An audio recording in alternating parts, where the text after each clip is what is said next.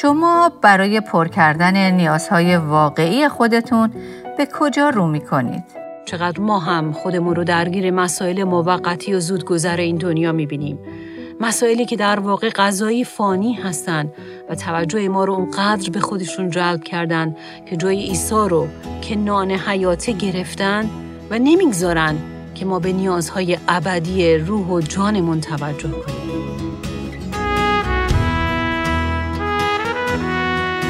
شنوندگان عزیز با برنامه دیگر از پادکست دلهایمان احیا کن با صدای سابرینا اصلان در خدمت شما دوستان گرامی هستیم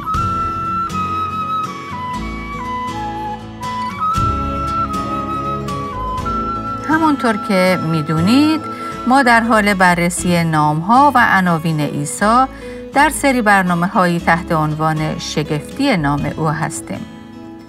سی و دو نام و عنوانی که متحول کننده زندگی میلیون ها انسان بوده و هست. پس اگر در برنامه های قبل با ما همراه نبودید از شما دعوت می‌کنیم که اونها رو هم دنبال کنید. حالا بیایید با هم به یکی دیگه از عنوانهای عجیب عیسی بپردازیم. وقتی که ما به انجیل یوحنا در عهد جدید مراجعه می‌کنیم در اونجا با هفت عنوان مسیح برمیخوریم که به من هستم های مسیح معروف هستند.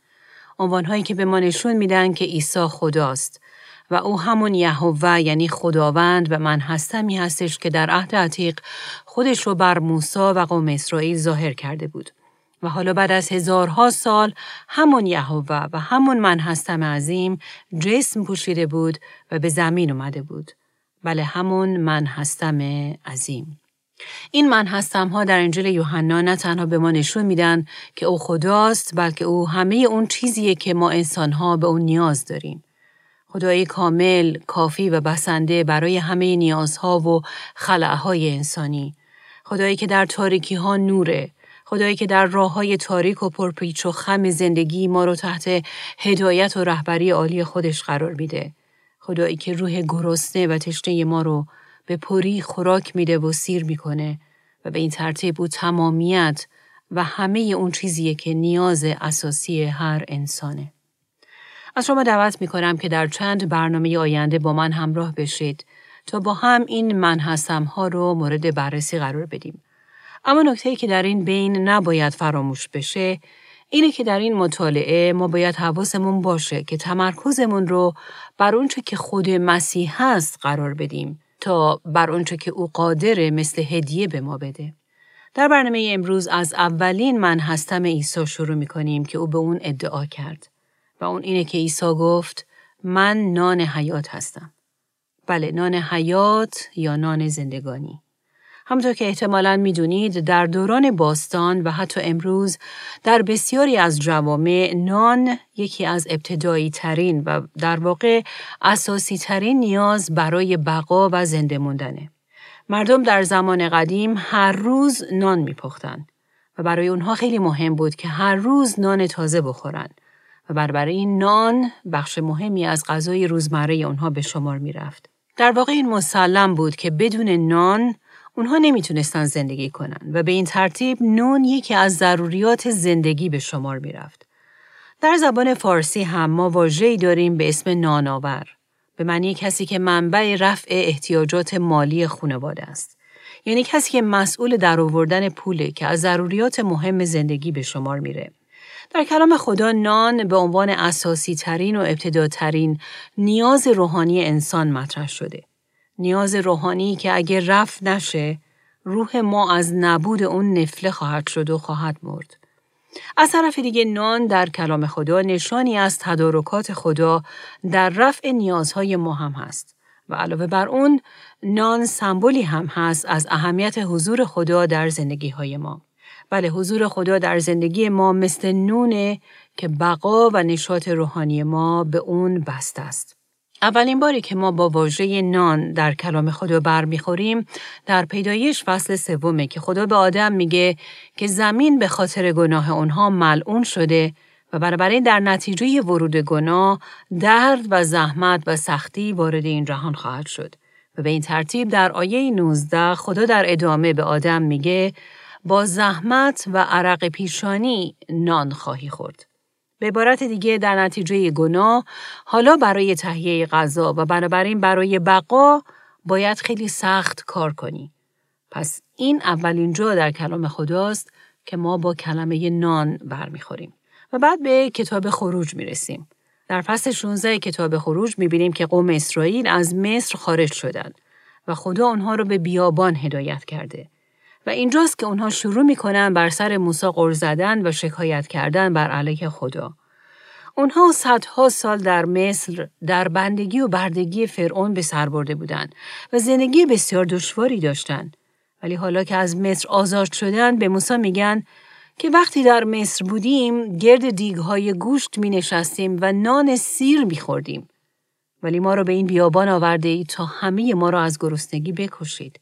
در واقع تمام تمرکز اونها تنها بر جنبه های فیزیکی زندگی و نیازهای جسمیشون بود و وقتی این نیازها اونطور که اونها می‌خواستن رفت نمی‌شد شروع به قرقر و شکایت می‌کردن. این نشون می‌داد که اونها چشماشون هم نسبت به زندگی دشواری که قبلا داشتن کور بود و هم به تدارکات معجزه که امروز خدا برای اونها داشت و بنابراین با روحیه حق به جانب شکوه و شکایت سر می‌دادند. به همین دلیل خدا در آیه چهار از فصل 16 به اونها میگه باشه شما نان می‌خواید من به شما نان خواهم داد و بعد در آیه دوازده می‌خونیم که خدا به موسی میگه شکایت بنی اسرائیل را شنیده ام. به دیشان بگو بامدادان از نان سیر خواهید شد تا بدانید که من یهوه خدای شما هستم. و بنابراین می‌بینیم که خدا در بیابان به مدت چهل سال تا زمانی که وارد سرزمین موعود شدن هر صبح سخاوتمندانه برای اونها نون تهیه کرد. نونی که اون رو مننا نامیدن. بله نانی که از آسمان اون رو هر روز وفادارانه بر اونها بارانید. و این مننا این نان آسمانی هر روز به اونها یادآوری می کرد که یهوه خدای اونها منشأ بقا و زندگی اونهاست. اوست که برای اونها تدارک می‌بینه و برابر اونها برای رفع نیازهاشون وابستگی مطلق به او دارن. به طوری که اگه او نان برای اونها فراهم نکنه، اونها از گرسنگی خواهند مرد. در کتاب خروج به غیر از مننا این نان آسمانی که خدا معجزه‌وار اون رو هر روز برای قوم خودش فراهم می کرد به نان دیگری هم برمیخوریم که در خیمه عبادت باید قرار داده می‌شد. اگه این بخش از کلام خدا رو خونده باشید به یاد دارید که اونها میبایستی در بخش میانی خیمه که قدس نام داشت برای میزی دوازده قرص نان قرار می‌دادند که این دوازده تکه نان نشانی از دوازده سبت یا دوازده قبیله اسرائیل بود که در ترجمه قدیمی کتاب مقدس فارسی این نونها به نان میز تقدمه معروف هستند. و در ترجمه دیگه نان حضور یا نان مقدس تقدیمی به خدا هم ترجمه شدن. بله این دوازده قرص نان بر روی میزی قرار داده شده بودند که در واقع این نشانگر این بود که خدا مایله که با قوم خودش بر سر یک سفره مشارکت و مصاحبت ایجاد کنه. نونهایی که نشون می‌داد که خدا منشأ تغذیه و بنابراین بقای اونهاست و اونها هر روز به او و حضور او و مشارکت و مصاحبت با او نیاز مبرم دارند. جالبه که نان در عهد عتیق مثل بسیاری از های دیگه سمبولی از خود مسیح هم هست. در واقع نان سایه از مسیح در عهد عتیق. حالا وقتی به عهد جدید مراجعه می کنیم، در انجیل یوحنا فصل ششم می بینیم که مسیح ادعا کرد که او نان حیاته. در واقع این ادعای مسیح یعنی من نان حیات هستم اولین ادعای او از مجموعه هفتگانه من هستم های او در انجیل یوحناست.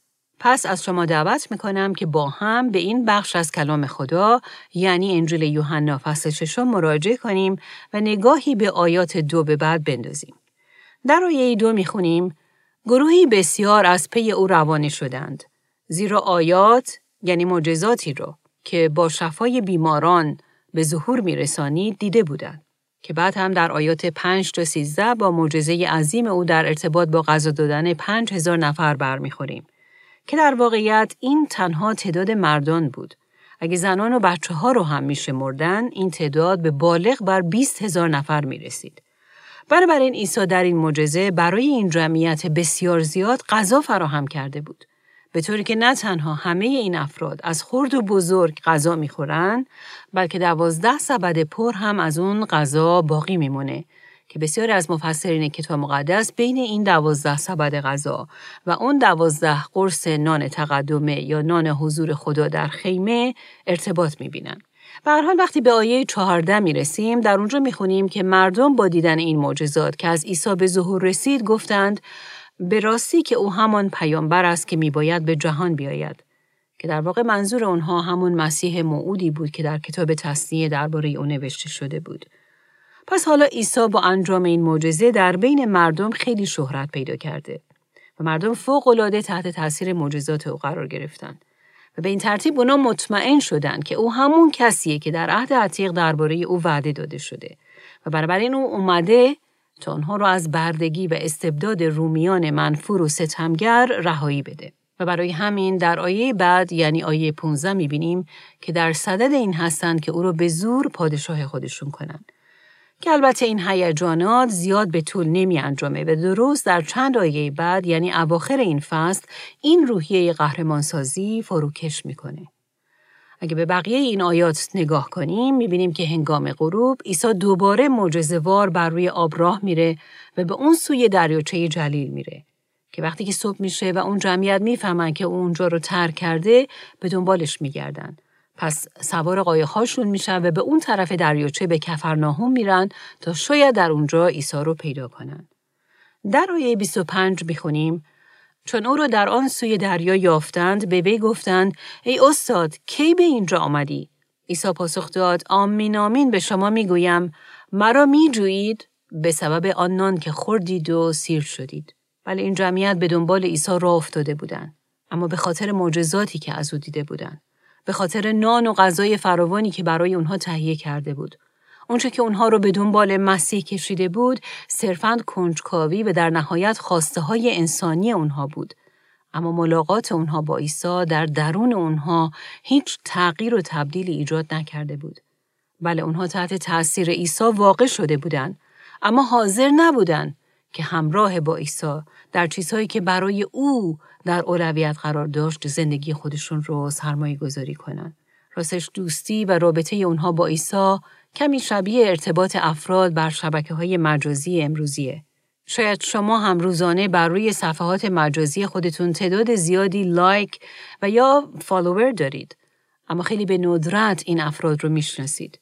دوستان و یا به قول فیسبوک یا توییتر friend ها و follower هایی که یک روز هستند و روز دیگه شما رو ترک می‌کنن و به قول شبکه های مجازی شما رو آن فرند می‌کنن.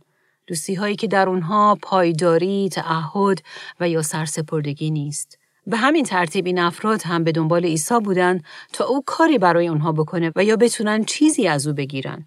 در حالی که عیسی که می‌دونست این افراد برای معجزات و غذا دارن اون رو پیروی می‌کنن، در آیه 27 به اونها میگه کار کنید اما نه برای خوراک فانی بلکه برای خوراکی که تا حیات جاودانی باقی است که پسر انسان آن را به شما عطا خواهد کرد زیرا بر اوست که خدای پدر مهر تایید زده است که البته منظور مسیح این نیست که برای امرار معاش کار نکنید چون که در بخش دیگه از کلام خدا می‌خونیم آنکه کار نکند غذا هم نخورد منظور او در واقع این بود که اجازه ندید که چیزهای موقتی این زندگی شامل غذا و نان و اموال مرکز توجه شما رو در این زندگی برو بایند.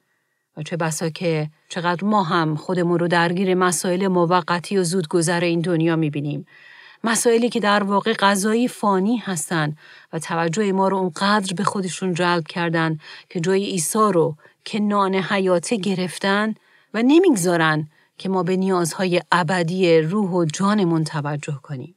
آیا شما هم خودتون رو جز افرادی می‌بینید که نیازهای موقتی و زودگذر زندگی شما رو اونقدر به خودشون مشغول کردن که از نیازهای ماندنی و ابدی روح خودتون غافل شدید؟ شاید من و شما حتی در حکم یک مادر تمام هم و غممون اینه که به احتیاجات فیزیکی بچه هامون برسیم. اینکه خوب بپوشن، خوب بخورن و خوب تحصیل کنن که این خیلی خوبه. اما آیا ما به همون اندازه به نیاز روحانی و قلبی اونها هم توجه داریم؟ بنابراین سوال مهم اینه که من و شما برای پر کردن نیازهای درونی خودمون و در واقع نیازهای روح و جانمون به کجا مراجعه می کنیم و در این مسیر خودمون رو چطور تغذیه می کنیم. با تماشای فیلم و سریال، با رمان‌های عشقی، با بازی‌های الکترونیکی، با ورزش و بدنسازی، با خرید، با مردم، با غذا که البته هیچ کدوم از اینها به خودی خودشون بد نیستن اما اگر اینها منشأ تغذیه و رفع نیازهای عمیق درونیمون هستن برای اونچه که عیسی در این آیات به ما خاطر نشون می‌کنه اینه که ما برای خوراکی فانی تلاش به خرج دادیم خوراکی که اثری عمیق و ماندنی از خودش به جا نمی‌گذاره و همونطور که مسیح میگه ما رو ارضا نخواهد کرد. در ادامه این آیات یعنی از آیه 28 به بعد می‌بینیم که این افراد در پاسخ به این حرف مسیح از او می‌پرسند چه کنیم تا کارهای پسندیده خدا را انجام داده باشیم؟ در واقع این افراد به دنبال فهرستی از وظایف بودند. فهرستی از اعمال و قوانینی که اونها رو انجام بدن و با انجام تک تک اونها خدا رو خوشنود کنند. کاری که من و شما هم بسیاری اوقات به دنبالش هستیم. اما در پاسخ ما می‌بینیم که عیسی به هیچ وجه فهرست وظایف در اختیار اونها نمی‌ذاره بلکه به اساسی ترین موردی که میباید در زندگی اونها اتفاق بیفته اشاره می‌کنه و این در آیه 29 به اونها میگه کار پسندیده خداوند این است که به فرستاده او ایمان آورید. اونها در پاسخ به او میگن چه آیتی یعنی چه معجزه و نشانه به ما خواهی داد تا به تو ایمان آوریم؟ چه می‌کنی؟ پدران ما در بیابان مننا خوردن چون که نوشته است و از آسمان به آنان نان داد تا بخورند. جالبه که عیسی به اونها میگه که نیاز حقیقی شما من هستم و اینکه به من بی ایمان بیارید و اونها برای ایمان آوردن از او طلب معجزه و نشانه می‌کنن. واقعا جالبه که عیسی به اونها میگه که نیاز حقیقی شما من هستم و اینکه به من ایمان بیارید و اونها برای ایمان آوردن از او طلب معجزه و نشانه می‌کنن. واقعا مگه همین دیروز نبود که عیسی در مقابل چشمان اونها هزارها نفر رو غذا داده بود. هنوز 24 ساعت نگذشته بود و حالا برای ایمان آوردن به او از او طلب معجزه می‌کردن. در آیه 32 می‌خونیم که عیسی در پاسخ به اونها میگه آمین آمین به شما می‌گویم. موسا نبود که آن نان را از آسمان به شما داد بلکه پدر من است که نان حقیقی را از آسمان به شما می‌دهد. یعنی در واقع منشأ اون نون هم در اون زمان و هم حالا خود خدا بوده و هست. و بعد در ادامه میگه زیرا نان خدا آن است که از آسمان نازل شده و به جهان حیات میبخشد. که در واقع زمیر آن که در این آیه به کار برده شده در زبان اصلی او هستش. که در واقع به نانی اشاره می‌کنه که یک شیء نیست بلکه یک شخصه. و بنابراین عیسی به آنها نشون میده که نان حقیقی که باعث حیات و پر شدن نیاز حقیقی انسان میشه خود او یعنی عیسی است. در واقع عیسی به آنها نشون میده که نان حضور خدا در خیمه و منایی که در بیابان به آنها داده شد اینها همگی سایه ای از او یعنی عیسی در عهد عتیق بودند با این تفاوت که منا که سمبولی از عیسی عهد جدید بود بعد از 24 ساعت متعفن می‌شد و دیگه قابل استفاده نبود. اما عیسی در عهد جدید نانی ابدی و هرگز از بین نمیره. در آیه 34 می‌بینیم که اونها با شنیدن این موضوع که نان حقیقی خدا از آسمان نازل می شود و به جهان حیات می بخشد، از او بلافاصله درخواست می کنند که این نان را همواره به ما بده. و راستش همین درخواست اونها خودش نشون میده که در قلب انسان گرسنگی هست که گرسنگی روحانیه و انسان ها سعی می‌کنن این گرسنگی و تشنگی روحانی رو با یک چیزی پر کنن مثلا اگر داستان زن سامری رو که در چند فصل پیش یعنی در فصل چهارم نوشته شده رو خونده باشید می‌بینیم که او هم به عیسی میگه این آب حیات رو به من بده تا دیگر هرگز تشنه نشوم و همین در واقع نشون می‌داد در درون او از لحاظ روحانی جای خالی وجود داشت که اون می‌دونست که باید با یه چیزی پر بشه و سعی هم کرده بود که با تلاش های انسانی اون رو پر کنه اما هرگز این تشنگی رفت نشده بود. به همین ترتیب این افراد هم حالا از مسیح می‌خوان که اون نان حقیقی رو به اونها بده و اینجاست که عیسی در آیه 35 به اونها میگه نان حیات من هستم. هر که نزد من آید هرگز گرسنه نشود و هر که به من ایمان آورد هرگز تشنه نگردد ولی چرا که به شما گفتم هر چند مرا دیده اما ایمان نمی آورید. در واقع عیسی به اونها گفته بود که اوست تنها منشأ و منبع حیات و زندگی واقعی. و با این ادعا در واقع به اونها نشون می‌داد که اوست اساسی ترین نیاز هر انسانی. اون نیاز اول و مهم که در واقع ضروری ترین نیاز هر انسانه. نه نیازی که به فهرست نیازهای دیگه زندگی اضافه بشه بلکه اون کسی که بدون او زندگی روحانی ما مرده مرده است. در واقع عیسی نشون میده که او آورنده یک مذهب نیست که به مذهبهای دیگه دنیا اون رو اضافه کنه بلکه او تنها و تنها راه حیات و بقای روحانی انسان هاست. او در واقع به اونها این حقیقت رو بیان می‌کنه که به همون اندازه که نان برای زندگی و بقای فیزیکی اهمیت داره به همون اندازه هم من و تنها من منشأ حیات روحانی شما هستم. و حالا به نظر شما اونها با شنیدن این حرف مسیح هیجان زده شدن و نسبت به این ادعا واکنشی مثبت از خودشون نشون دادن؟ نه. متاسفانه نه. همونطور که دنیای امروز هم وقتی که میشنوه که عیسی اون نان زنده که به هر کس که به او ایمان بیاره حیات جاودانی میده واکنشی مثبت نشون نمیده. در آیه 41 می‌خونیم آنگاه یهودیان درباره او هم همه آغاز کردند چرا که گفته بود منم آن نان که از آسمان نازل شده است. و می‌گفتند مگر این مرد عیسی پسر یوسف نیست که ما پدر و مادرش را می‌شناسیم؟ پس چگونه می‌گوید از آسمان نازل شدم اما راستش این واکنش یهودیان یعنی هم همه و روحیه شکفه و شکایت اونها چیز جدیدی نبود. اگه به یاد داشته باشید در عهد عتیق اسرائیلیان هم قبل از اینکه خدا به اونها از آسمان مننا رو بفرسته هم همه و قرقر سر دادن و بعد از اینکه خدا این نان رو از آسمان براشون فرستاد هم اونها سر موسی قر زدن و بعد به خدا هم شکایت کردند. و حالا بعد از هزارها سال وقتی که عیسی ادعا کرد که او آن نانی است که از آسمان نازل شده نسبت به عیسی هم دوباره همون واکنش رو از خودشون نشون دادن و این شکایت به خاطر چی بود؟ به خاطر اینکه او خودش رو با خدا یکی معرفی کرد و بنابراین این کفر بود و ما این نوع برخورد بین فریسیان و عیسی رو دائما در صفحات انجیل می‌بینیم. اونا هرگز به عیسی ایمان نیاوردن و نخواستن بپذیرن که او کیه و به این ترتیب ما دائما با خشم اونها در رابطه با ادعاهایی که عیسی درباره خودش داشت برمیخوریم. برخوردی که در دنیای امروز هم ما شاهد اون هستیم. امروز هم وقتی مردم میشنوند که عیسی تنها و تنها راه نجات و رهایی و دستیابی به حیات جاودانه خشمگین میشن و واکنش منفی از خودشون نشون میدن. در ادامه این آیات در آیه 47 می‌خونیم که عیسی میگه آمین آمین به شما می‌گویم هر که ایمان آورد از حیات جاودان برخوردار است. و این خودش نشون می‌داد که عیسی از اونچه که قبلا به اون مدعی شده بود عقب نشینی نمی‌کنه. و در واقع در واکنش به کسایی که به او ایمان نیاوردن حرفش رو پس نمی‌گیره. و در بقیه این آیات دوباره ادامه میده. من نان حیاتم. پدر شما مننا را در بیابان خوردند و با این حال مردند.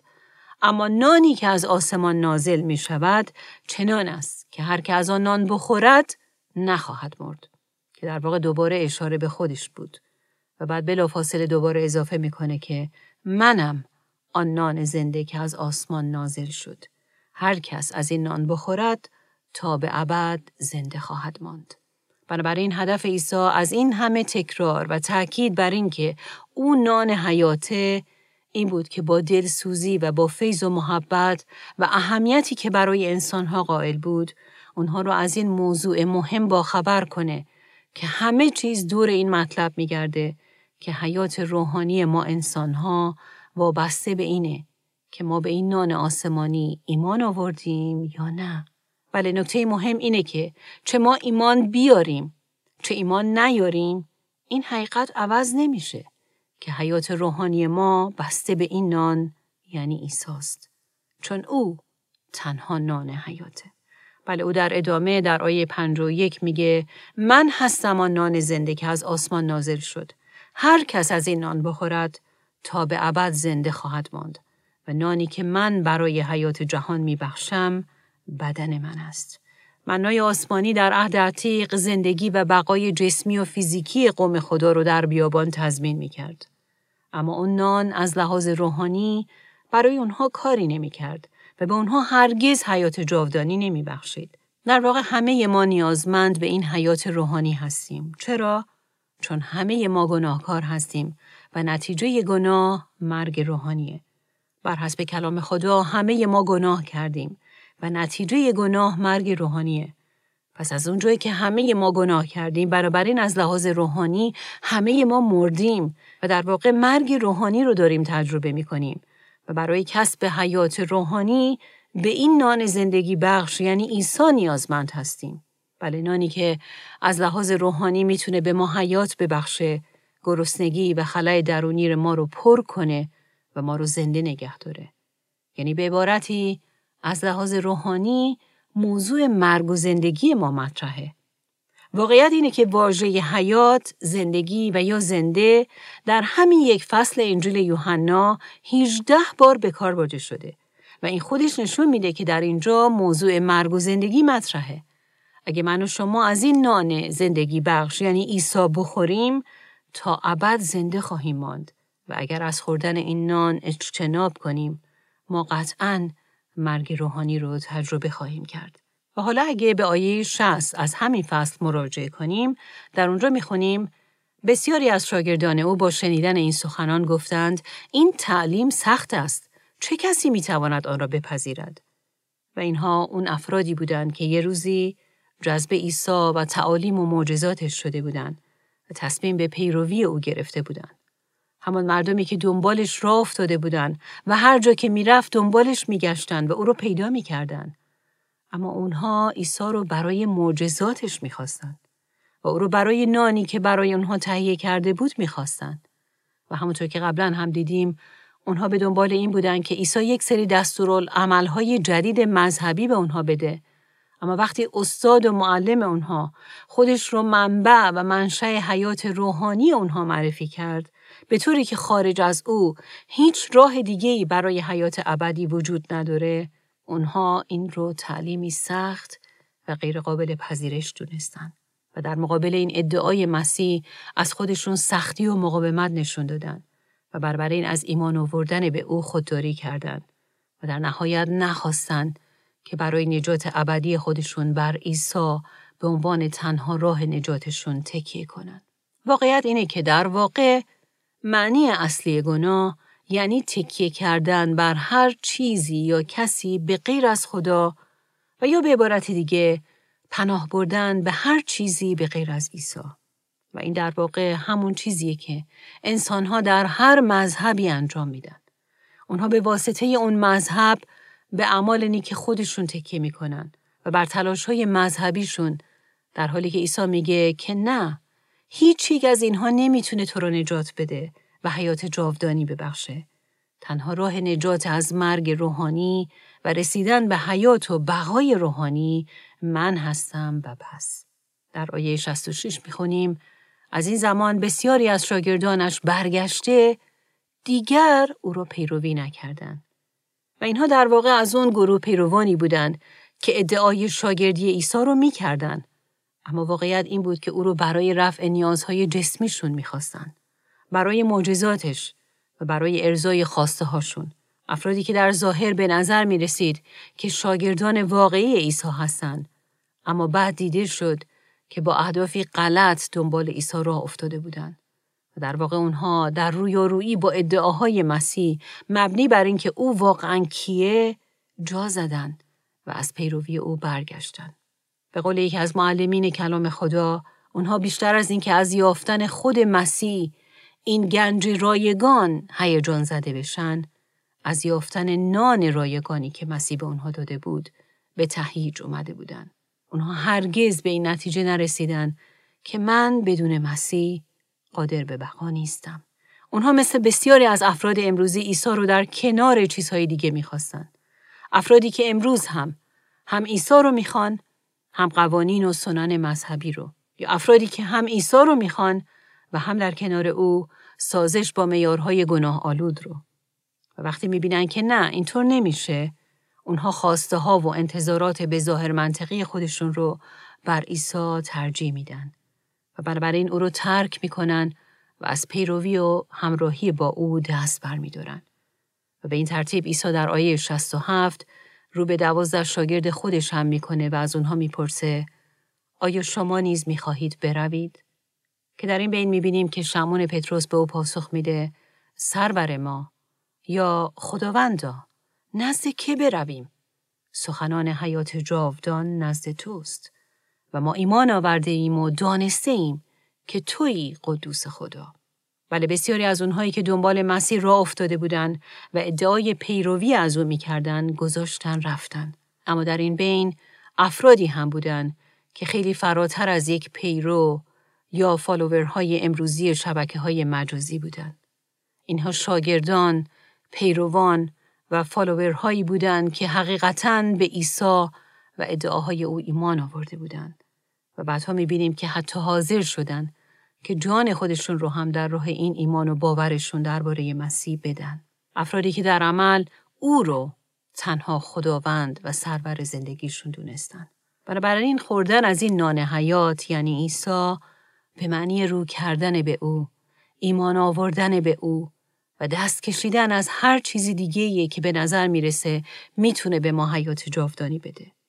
و این یعنی دست کشیدن از امید بستن بر خودمون و کارهای نیک و ثوابمون که هرگز نمی‌تونن به ما حیات روحانی بدن. و برعکس امید بستن به عیسی که تنها نان حیات ماست.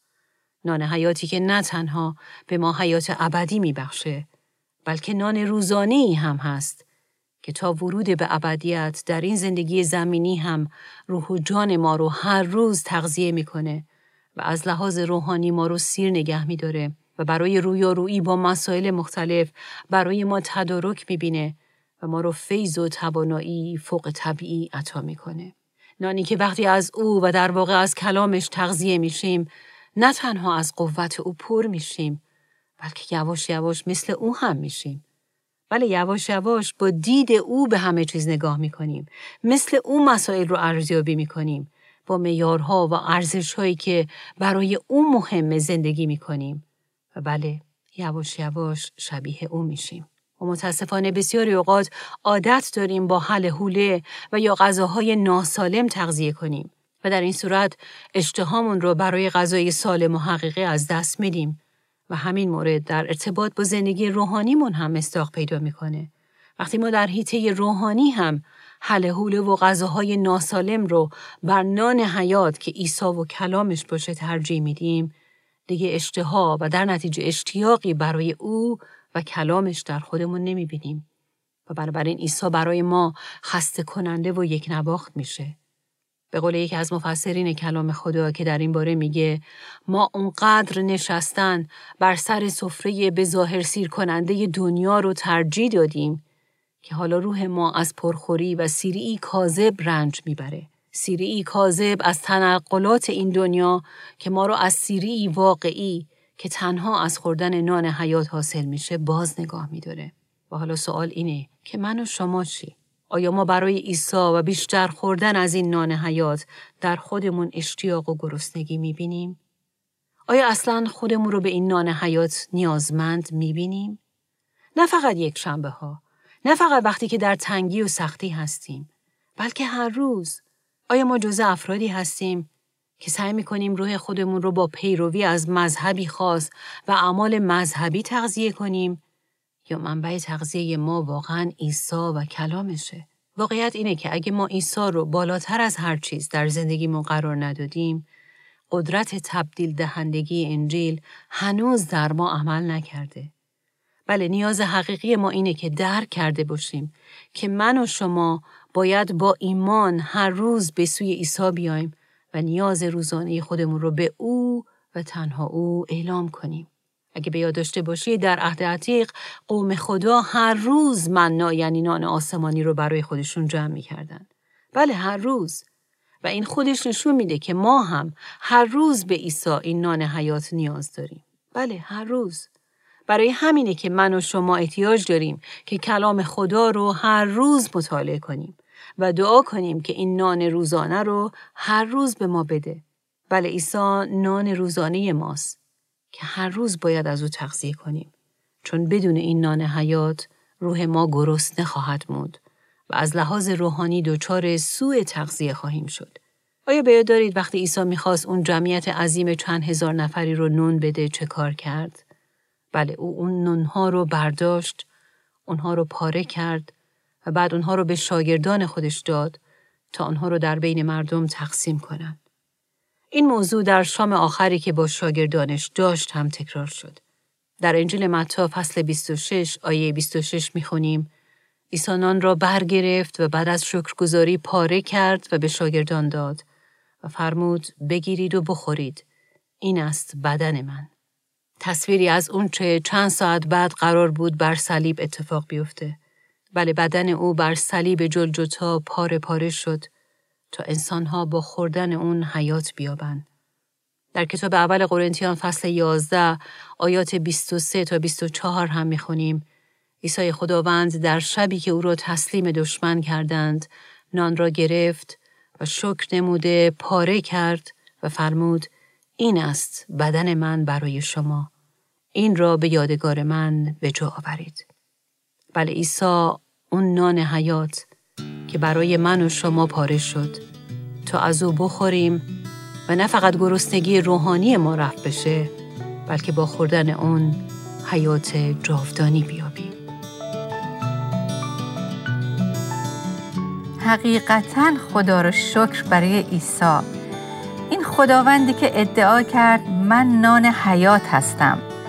این نان حیاتی که برای من و شما بر صلیب پاره شد.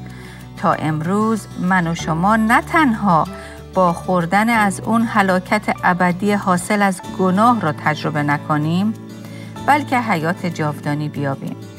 از شما دعوت می که در برنامه آینده هم با ما همراه بشید تا به سایر اسامی و القاب شگفتانگیز عیسی بپردازیم. نامهایی که بررسی و درک مفهوم اونها در ما عشقی تازه نسبت به این نجات دهنده مبارک ایجاد می کنند.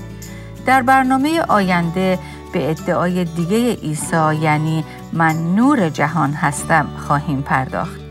ادعایی که برای شنوندگان عیسی خیلی سنگین و سقیل بود. پس تا برنامه آینده شما رو به دست این نان زندگانی می سپاریم.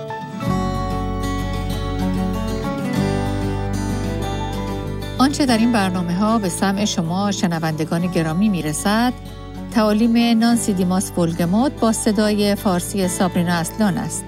ترجمه و تهیه این برنامه ها حاصل همکاری دو مؤسسه دلهایمان احیا کن و راستی می باشد. برای شنیدن یا بارگزاری سایر برنامه ها می توانید به تارنمای دلهایمان احیا کن مراجعه کنید.